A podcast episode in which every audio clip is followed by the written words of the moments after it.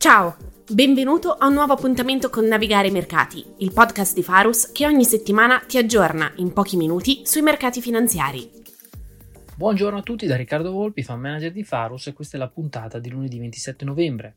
Si sta concludendo il mese di novembre con performance di circa il più 9%, rialzo guidato, come vi evidenziavamo da fine ottobre, dal rientro del valore sul mercato, dopo le forti correzioni che avevano caratterizzato agosto, settembre ed ottobre. Sul mercato obbligazionario i timori del rallentamento della crescita evidenziati sia dalle aziende che dai dati macro stanno guidando la ripresa dei prezzi obbligazionari. Entriamo in una settimana dove avremo i dati di inflazione col PC americano e il CPI europeo, dove ci aspettiamo una conferma della continuazione della riduzione dei prezzi. Entriamo inoltre nell'ultimo mese dell'anno, dove i riflettori saranno puntati sul consumatore e questa settimana avremo altri segnali della spesa dei consumatori con dati macro, ma soprattutto la stagione degli utili di alcuni retailer americani e consumi non discrezionali europei.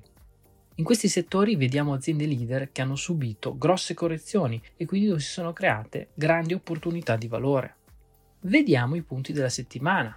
Tecnologia contro healthcare, il punto sul consumatore il punto sull'obbligazionario e il solito sguardo al valore. Partiamo dal confronto fra tecnologia ed healthcare, due settori ad alta crescita che sono sempre stati molto correlati ma che nel 2023 si sono un po' disallineati, andando a creare delle opportunità.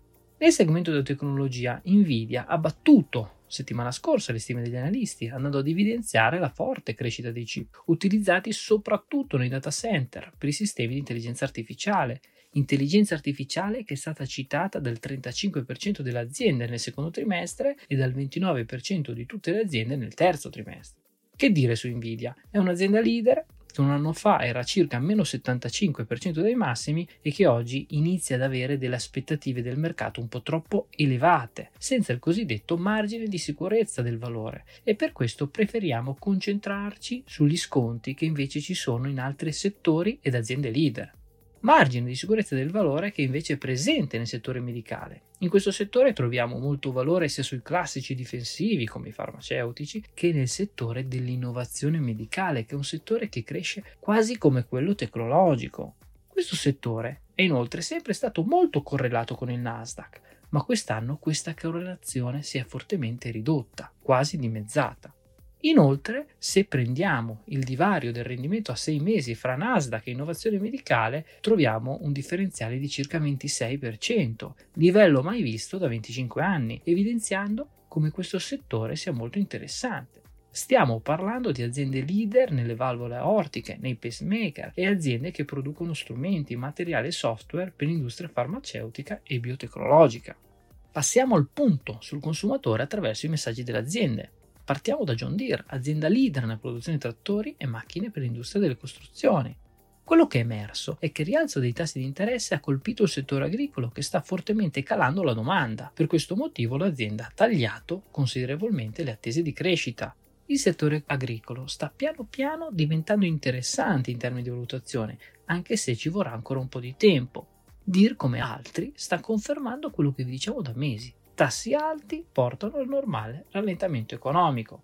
Un altro settore che sta confermando il rallentamento della spesa dei consumatori è il lusso, in particolare il lusso con prezzi più accessibili. Se confrontiamo infatti l'andamento di Kering, Burberry, Richmond e Moncler, notiamo che tutte e quattro le aziende hanno corretto di circa il 20%, andando a multipli valutativi veramente interessanti. Questo ci evidenzia che i clienti stanno rallentando la domanda del lusso più accessibile e questo sta creando le opportunità di investimento. La situazione di rallentamento economico è sottolineata anche sia dal calo dei dati macro, come evidenziato dall'indice delle sorprese economiche CESI, sia dalla correzione dell'andamento del petrolio, che ha corretto di circa almeno 20% da fine settembre, andando quindi a scontare un rallentamento economico nei prossimi mesi. Passiamo all'obbligazionario, dove nelle ultime settimane è ripartita la propensione a rischio, come mostrato dalle recenti nuove emissioni bancarie COCO che da UBS a BPM hanno riportato la luce nel settore e con ottimi risultati. Analizzando la situazione dei bilanci delle aziende corporate, sia le AIL che le investment grade, si nota che i bilanci delle aziende rimangono solidi, con una capacità di servizio del debito e una copertura degli interessi che rimangono mediamente elevati rispetto agli standard storici. Interessante notare che la leva nel settore investment grade invece sia molto elevata storicamente. Approfondendo il tema delle esigenze di rifinanziamento, notiamo che nel mondo investment grade nei prossimi 12 mesi le esigenze di finanziamento sono di circa il 5-10% del totale del debito fra Stati Uniti ed Europa e nei prossimi 2-3 anni le esigenze salgono al 25% negli Stati Uniti e al 35% in Europa. Ciò significa che mano a mano che il nuovo debito più costoso sostituirà il debito più vecchio e più economico, anche il costo medio del finanziamento inizierà ad aumentare, unendo la leva elevata nel settore investment grade alle esigenze di rifinanziamento ci fa capire come è molto difficile che i tassi rimangano elevati per troppo tempo. Questo infatti andrebbe ad appesantire troppo le aziende. Come approcciare l'azionario con un possibile rallentamento economico all'orizzonte? Focalizzarsi sul valore. Sull'azionario ad esclusione di tre settori troviamo molto valore, con diverse aziende a sconto valutativo, basti pensare che l'SP500 qui pesato sta a 15,7 volte gli utili, un valore basso storicamente, e che l'azionario europeo addirittura sta a 12,5 volte gli utili, che è un livello molto basso livello storico. Continuiamo a preferire i settori difensivi, gli utility, healthcare e consumi non discrezionali, ai quali aggiungiamo i finanziari, che hanno già nei prezzi un forte rallentamento.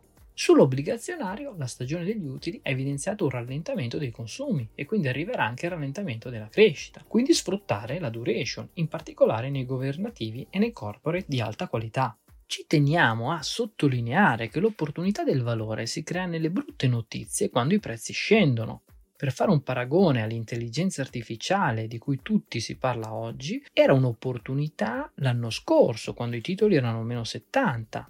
Oggi invece i prezzi iniziano ad aver già scontato molto. Rimarrà sicuramente un tema del futuro, ma probabilmente il margine di sicurezza necessario oggi non c'è e quindi preferiamo focalizzarci sui settori dove il margine di sicurezza invece rimane più elevato.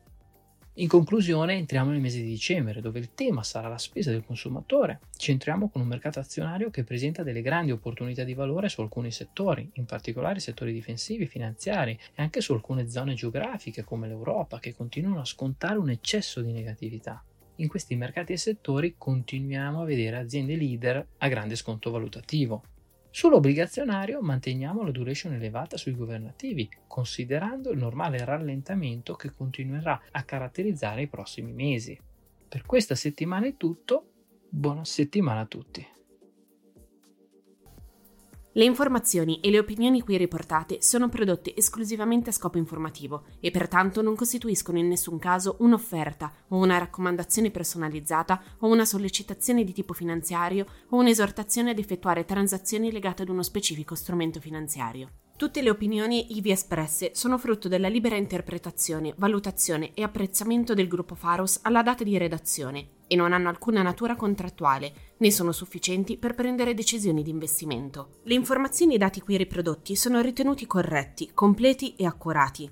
Tuttavia, il gruppo Farus, sebbene utilizzi fonti ritenute affidabili, non rilascia alcuna dichiarazione o garanzia espressa o implicita sull'accuratezza, completezza o correttezza di dette informazioni e dati e, laddove questi siano stati elaborati o derivino da terzi, non si assume alcuna responsabilità per l'accuratezza, la completezza, la correttezza o adeguatezza degli stessi. I dati, le informazioni e le opinioni, se non altrimenti indicato, sono da intendersi aggiornati alla data di redazione e possono essere soggetti a variazioni senza preavviso né successiva comunicazione. Eventuali citazioni, riassunti o riproduzioni ad opera di terzi di informazioni, dati e opinioni qui riprodotti non devono alterarne il significato originario, non possono essere utilizzati per fini commerciali senza autorizzazione specifica del gruppo Farus e devono citare il gruppo Farus medesimo e il sito web farusmanagement.com quale fonte.